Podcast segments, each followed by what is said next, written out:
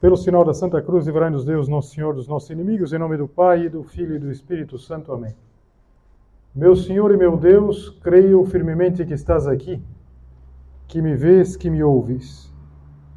Adoro-te com profunda reverência. Peço-te perdão dos meus pecados e graça para fazer com fruto este tempo de oração. Minha Mãe Imaculada, São José, meu Pai e Senhor, meu anjo da guarda, intercedei por mim.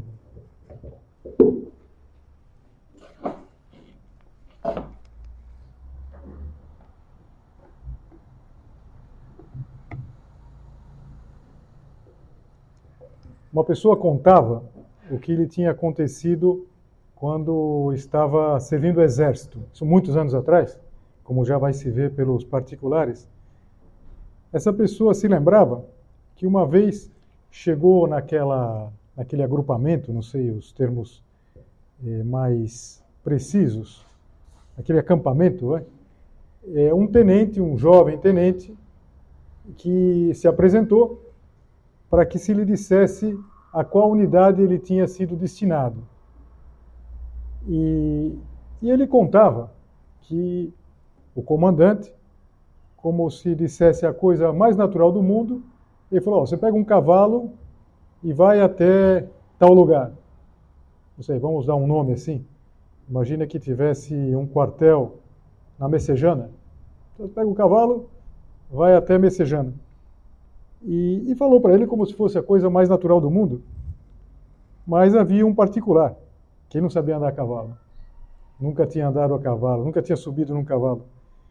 E ele ficou muito inquieto, não quis dizer para o comandante. E depois, junto com os outros colegas lá, ele começou a falar, falar da, da, aflição dele, falando do cavalo, pedindo alguns conselhos práticos. Se fosse hoje em dia, ele colocaria no YouTube como andar a cavalo, algumas explicações básicas assim. Então, como não tinha, foram dizendo para ele as coisas básicas assim. E uma das coisas que disseram é o seguinte: olha, é importante que você monte com decisão, com serenidade, para que o cavalo não perceba que é a primeira vez que você está montando.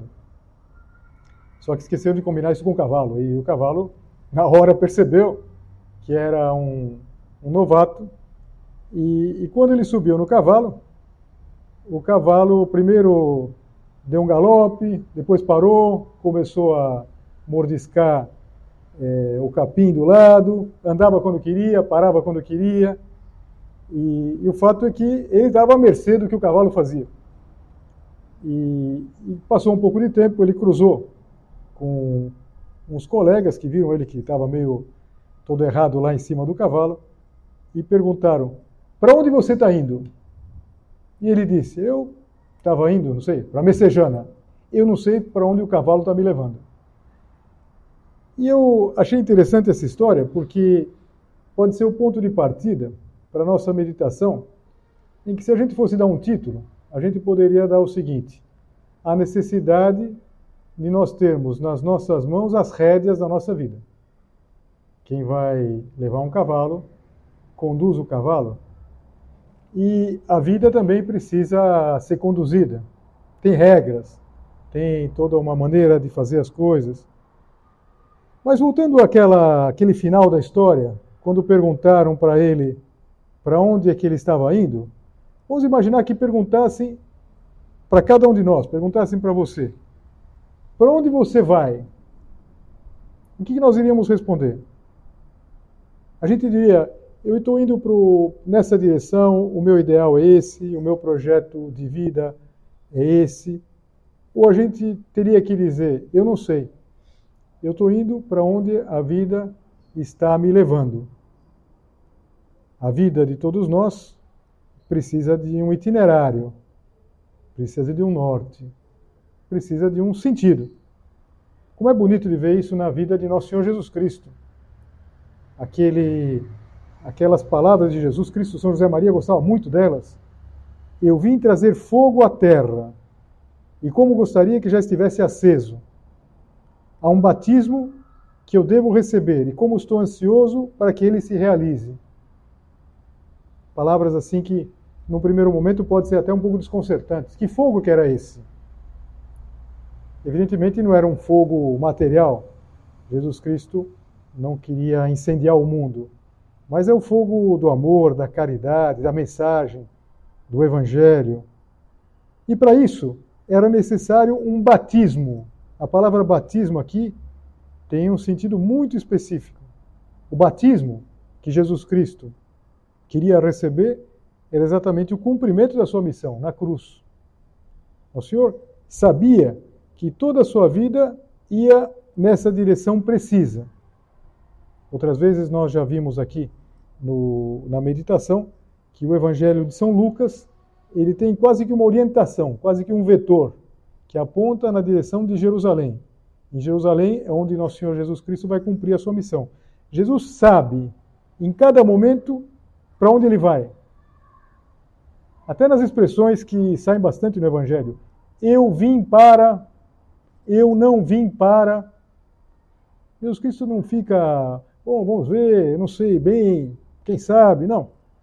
A vida de Jesus Cristo, é, assim a nossa também, não pode ser uma sucessão de eventos mais ou menos desconexos, uma sucessão de dias sem direção, sem conexão uns com os outros, sem sentido. Não.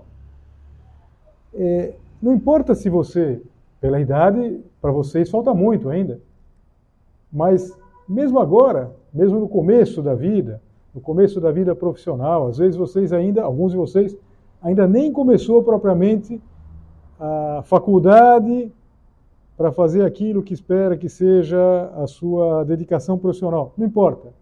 É preciso saber para onde vai.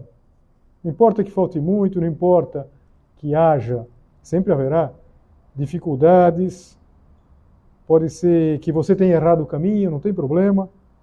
Mas o importante é que você não esteja sendo levado pelo cavalo, mas que você tenha as rédeas da própria vida. Dizer, todos nós temos uma missão, todos nós temos uma vocação. Jesus sabia claramente qual era dele. E essa missão, essa grande vocação que a gente tem, essa, essa direção que a gente deve buscar, é algo muito feito sob medida. São José Maria dizia, num outro contexto, mas umas palavras que podem se aplicar a isso dizia assim: Ninguém o fará por ti tão bem como tu, se tu não o fizeres. Pensa um pouco na tua vida. Pensa em tantas coisas que você já percebe que vão ser o seu futuro, que você vai se dedicar, outras que ainda não, que a vida vai irá mostrando, mas ninguém fará por você. Há coisas que ninguém fará por você. Pelo menos não fará tão bem como você pode fazer, se você não fizer. E é isso que torna a nossa vida uma aventura emocionante, que não seja simplesmente uma sucessão de eventos, uma sucessão de dias. Um dia, outro, o seguinte, depois. Não. É, nós sabemos, você sabe, você deve saber para onde vai. Porque não basta só saber o caminho.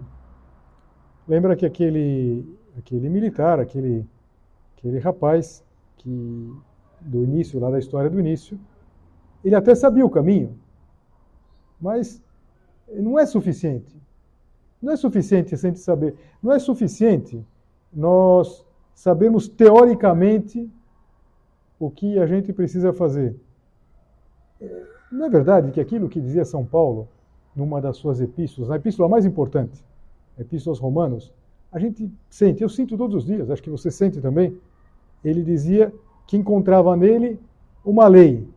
Enquanto ele queria fazer o bem, aquilo que se lhe depara é o mal. Deleito-me na lei de Deus, no íntimo do meu ser. Sinto, porém, nos meus membros outra lei que luta contra a lei do meu espírito e me prende à lei do pecado, que está nos meus membros. A gente sente esse puxão interior. A gente quer fazer uma coisa e parece que outra, uma outra, um outro puxão. E até aí não tem problema. O problema é sentir. Que a gente sinta a preguiça, que a gente sinta a inveja. O problema é consentir na preguiça, consentir na inveja. O problema é que a gente saiba para onde tem que ir e a vida nos puxe numa outra direção. Eu quero acordar cedo e sempre perco por despertador. Todo dia o despertador ganha de mim. Eu quero parar de comer e continuo comendo. Como a história daquela pessoa que se dizia que estava fazendo uma dieta, fazia duas semanas e já tinha perdido 15 dias. É nada, não serviu para nada. Perdeu, ia perdendo tempo, ia perdendo. Querer e não querer. Num dos pontos do livro Caminho, o fundador do Opus Dei diz assim: um querer sem querer é o teu. É verdade que às vezes é assim mesmo. É, é um querer sem querer. A gente quer, mas não quer o suficiente. A gente não tem as rédeas da vida nas nossas mãos. E, e não é que a gente seja fraco. Fraco nós somos. São Paulo, quando dizia que sentia nos seus membros uma lei que se opunha àquilo que ele devia fazer, ele não estava dizendo é, uma coisa que nós não entendemos. Agora, pensa que São Paulo, que fez o que fez, sentia isso. Agora, não se deixou levar por isso. Uma coisa é ser fraco, que nós somos. Outra coisa é ser covarde, que nós não devemos ser. Nós não podemos montar na vida e deixar a vida nos levar. Pensando, bom, mais adiante eu tomo uma decisão, mais adiante, é, agora não é o momento de eu me preocupar muito com isso. E se a gente deixasse que acontecesse uma coisa assim, nós seríamos uma contradição, de que é uma coisa e faz outra. Que é ir numa direção e de repente é puxado noutra. E se deixa conduzir. Porque não tem força, não tem pulso. Ou talvez aqui se aplicasse uma, uma música bem antiga, do Raul Seixas, não sei se algum de vocês conhece essa música, fez muito sucesso na época, que ele falava da metamorfose ambulante. É fácil de entender isso, não é verdade? O, o, o militar lá do início, que queria ir para um canto, ia para outro, porque deixava que o cavalo tomasse a iniciativa, ele era uma metamorfose ambulante. Ele ia mudando. Ele ia mudando de acordo com as circunstâncias. No caso dele, coitado, inculpavelmente, ele devia ter sido mais valente para dizer para o comandante que infelizmente não sabia andar a cavalo. Mas às vezes, é, no nosso caso, tem culpa, sim. A gente vai mudando, a gente, por exemplo, muda num determinado ambiente, a gente não diz exatamente o que pensa, a gente sempre busca, talvez, aquela, aquele comentário que vai ficar é, mais de acordo com os demais. É metamorfose ambulante. A gente quer fazer uma coisa e depois faz outra. Que diferença com Jesus Cristo, na é verdade? Jesus Cristo que caminha, que caminha é, de uma maneira muito decidida numa direção, na direção do cumprimento da sua missão. E, e é bonito quando Jesus Cristo entrega a vida. As últimas palavras de Jesus Cristo são: tudo está consumado. E que, que, que maravilha! A rigor, ninguém pode, ninguém pode viver uma vida assim, no sentido que é, nós vamos morrer com muitas coisas ainda por fazer. É, de uma maneira absoluta, só Jesus Cristo pôde morrer dizendo tudo está consumado. Agora, nós devemos sim é, tender a isso, de uma forma diferente de Jesus Cristo, mas nós devemos tender a isso, tender a terminar as coisas, a ir até o fim, a não parar na metade, a não deixar que a vida vá nos levando uma hora para um lado, uma hora para o outro. Nós não podemos continuar montados num cavalo da vida e dizendo, não tem jeito. Eu até queria ir para outro canto, mas é ele é, que me leva. Então, ter as rédeas da vida na mão. O que eu teria que fazer para isso? Um outro ponto do livro Caminho, é, acho que dá uma, uma, pista muito fácil, muito fácil de, de entender, não tão fácil de colocar em prática. É o ponto 193 do livro, diz assim: Não sejas frouxo, mole, já é tempo de repelires essa estranha compaixão que sentes por ti mesmo. Frouxo, mole, muito Nutella, na é verdade. A gente às vezes muito Nutella. Puxa, nossa, que difícil. É, nossa, será que eu vou gostar? Será que não vai ficar muito complicado? Será que eu vou conseguir? Será que eu vou.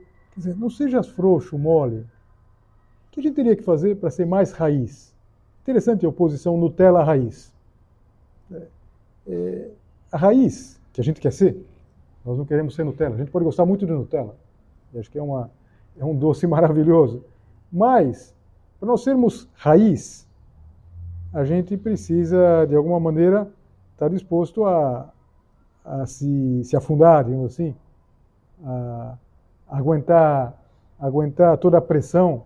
Imagina, a raiz de uma árvore, ela tem que aguentar muito. E agora, exatamente por isso ela pode ser tão fecunda. Se a gente quer simplesmente uma vida mole, uma vida tranquila, uma vida sem muitos, muitos contrastes, em que a gente vai mais ou menos levando, sem ter que fazer muita força, sem ter que encontrar muita oposição. Por exemplo, eu acho que nós não faremos nada na nossa vida se a gente não souber enfrentar o medo do que os outros vão dizer. Mas isso qualquer coisa, você não será capaz, eu não serei capaz de fazer nada na minha vida se eu ficar sempre preocupado. Será que vão gostar? Será que não vão gostar? Será que vai ficar bem? Vai ficar menos bem? A gente tem que ter as rédeas na mão. Tem que ter a rédea da vida na mão e, e não se preocupar muito se, se vai conseguir, se não vai conseguir, se vão gostar, se não vão gostar. Quantas vezes, quantas vezes a gente se perde pensando nisso. Se perde pensando, se perde pensando, por exemplo, no quanto as coisas vão ser difíceis. Porque às vezes a dificuldade não é a que a gente enfrenta, mas é que a gente antecipa. Meu Deus, eu vou ter que fazer isso, vai ser tão difícil, vai, eu não vou conseguir. É, e a gente coloca dificuldades para fazer as coisas, dificuldades que às vezes nos, nos deixam diminuídos, não sei, num cavalo, eu não, já andei a cavalo, não poucas vezes, mas não, não posso dizer que sei andar a cavalo, não, não dou vexame, mas no cavalo, é, o que, que a gente diria para esse, esse novato lá? Fala, olha, você tem que puxar, tem que puxar a rédea, e tem que perceber que quem manda é você. E na verdade que a gente precisaria é, puxar um pouco mais a rédea. Quem manda sou eu, e não a minha preguiça. Então, se eu estou sistematicamente perdendo para o despertador, o que, eu teria que fazer? Será que eu não teria que tomar uma, uma postura? Quer dizer, pensar que é, a minha vida não pode se esvaindo e perdendo todo dia o despertador, chamado minuto heróico, que aparece em mais de um ponto lá do, do livro Caminho, e que a gente, quando lê a primeira vez, mexe bastante com a gente, o minuto heróico, de levantar naquela hora que a gente determinou. Agora, como nós vamos viver o minuto heróico, por exemplo, se a gente já vai concedendo? Por exemplo, se alguém tem que levantar às seis da manhã e faz assim, eu, eu já ponho o despertador às 15 para seis, porque daí, se eu não conseguir às 15 para seis, eu vou dar aquela esticada até às seis, daí às seis eu levanto e dá tudo certo. Bom, está na cara que já está perdendo. Se você tem que levantar às 6 e 5, não coloque o despertador às 6, coloque 6 e 5. Não, não, não tem essa margem. Não tem essa margem. Bom, se não dá certo. A gente precisaria, muitas vezes na vida, ter essa decisão de não ter um plano B. Ah, se não der certo aqui, eu faço do outro jeito. É, eu acho que vocês já ouviram contar aquela aquela história que aconteceu na, na colonização da, da América, quando vieram lá as, as naves do Hernán Cortés. A gente conhece bastante ele por toda aquela questão com os astecas. O fato é o seguinte, o Hernán Cortés, essa história se conta com alguns variantes, mas é, mais ou menos é o seguinte, o Hernán Cortés, ele atravessou o Atlântico com aquelas caravelas que eram muito pequenas. Se a gente vê uma caravela, não sei se você já viu uma caravela, é uma coisa minúscula, uma coisa, não é um navio como a gente está acostumado hoje, cheia de insegurança e de fato muitas, muitas afundavam. Então ele atravessou vários dias de, de navegação e chegou nas costas lá do México. E eles sabiam, quem tinha feito aquela viagem sabia o que tinha pela frente, que não dava para esperar tranquilidade, que não ia encontrar hotéis é, cinco estrelas. Ah, que... Então ele perguntou: Alguém quer voltar? Imagina, uma pergunta inusitada. Depois de ter feito toda aquela viagem, alguém ia desistir. Então, quando se certificou que ninguém queria desistir, ele não teve dúvida. Pôs fogo nos barcos, queimou as naves, como se diz. Queimou as naves. Então, o que significa? Significa que a, a vida deles ia se resolver dali para frente. Eles só podiam avançar, não podiam ir para trás. Será que a gente, para conseguir por exemplo, viver o um minuto heróico, a gente não precisaria queimar as naves? Mas não tem plano B. Não tem plano B. Não, é, eu não considero a opção não viver isso. Como não considero a opção não terminar a minha tarefa, não considero a opção não cumprir o meu dever. Caramba, isso parece, parece uma, uma espécie de rigorismo. Seria se viesse de fora. Se uma pessoa nos obrigasse, olha, você vai ter que levantar todo dia às seis e cinco, você vai ter que fazer isso, fazer aquilo, aí sim seria é, uma violência. Mas é, se somos nós quem faz isso, será que é uma violência? Não é o que se faz, por exemplo, num treino. Num treino, não é verdade que você vai procurar colocar um pouco mais de carga tentar fazer um pouco mais de repetição. Isso porque você quer. Ninguém te obriga. Ninguém te leva lá arrastado para a academia, nem te obriga a fazer os exercícios, porque você quer. E você quer por quê? Porque quem quer o fim, quer os meios. Quem quer é, atingir lá uma forma física, vai se entregar de verdade. É, de certa maneira, queima as naves. Sabe que vai cansar, na vida a gente precisa cansar, a gente precisa estar disposto a fazer isso. Mas existe um outro aspecto que é também importante a gente considerar para conduzir a própria vida, para ter as rédeas nas nossas mãos. É preciso essa força, essa coragem, essa determinação. Se você quiser um, um texto, na verdade é todo um capítulo, pega o capítulo Caráter do livro Caminho. É o primeiro, é o primeiro capítulo do livro. É muito, é muito interessante. É interessante por quê? Porque nos desafia. Que é o que a gente vive fazendo consigo mesmo. Quando você vai à academia, você se desafia. Você se desafia em termos intelectuais, você se desafia nas metas. Na vida espiritual, a gente precisa se desafiar mesmo. Mas o outro aspecto que eh, a gente precisa ter presente é que, às vezes, não é que a gente não queira fazer, não é que nós sejamos moles. Às vezes nós somos um pouco estouvados. Estouvado significa o quê? Que a gente não pensa. A gente tem tanta pressa que a gente não pensa. E, e na vida a gente precisa pensar. Aquele rapaz lá que estava montado no cavalo, ele precisava pensar. Ele precisava tomar uma iniciativa. Ele não podia deixar o cavalo levar para onde bem entendesse.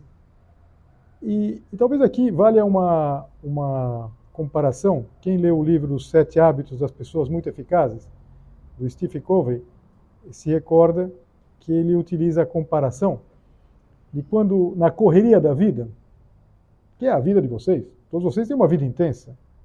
Vocês foram para a faculdade, alguns de vocês tiveram estágio, quem sabe voltando para casa ainda tem que estudar, porque tem uma prova amanhã, e a vida é assim, muito intensa. E ele dizia que às vezes nessa correria, no afã de fazer mais, de subir mais rápido, ele falava subir a escada do sucesso. Tem muita gente que não repara que encostou a escada na parede errada. Então começa a subir rápido, mas só que a escada está encostada na parede errada. Então o que acontece? Cada passo que dá, vai ser um passo que depois vai ter que desfazer. Não é lá que está subindo, está subindo do lado errado. Vai ter que depois descer, mudar a escada e colocar na outra parede. Repara se às vezes a escada não está apoiada na parede errada. O Senhor Jesus Cristo dizia: Que serve ao homem ganhar o mundo inteiro se vier a perder a sua alma? Será que isso, esse ritmo, essa correria, não está fazendo, por exemplo, que eu perca a minha alma? Que eu perca a minha alma, que eu coloque em risco a minha, a minha vida, a minha vida aqui, que eu coloque em risco a minha vida eterna, que eu deixe de ser o mesmo. Uma pessoa às vezes pode subir rápido na vida. Vocês, daqui a uns anos, já alguns de vocês já no começo da vida profissional percebem isso. Se pode subir rápido às vezes, mas quem sabe apoiado na parede errada. E isso se paga um preço. Então, pense um pouquinho na, na sua vida.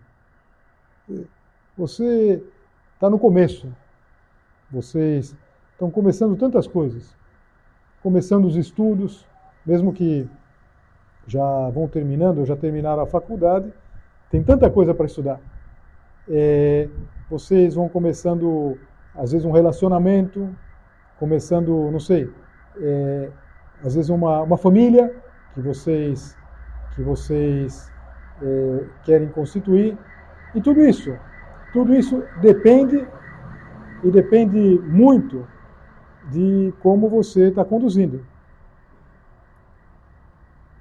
Porque não adianta a gente correr muito, mas correr errado.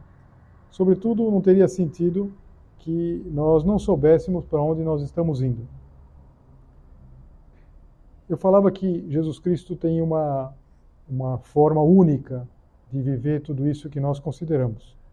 A vida dele aponta diretamente na direção do cumprimento da sua missão, Jerusalém, a cruz, tudo está consumado.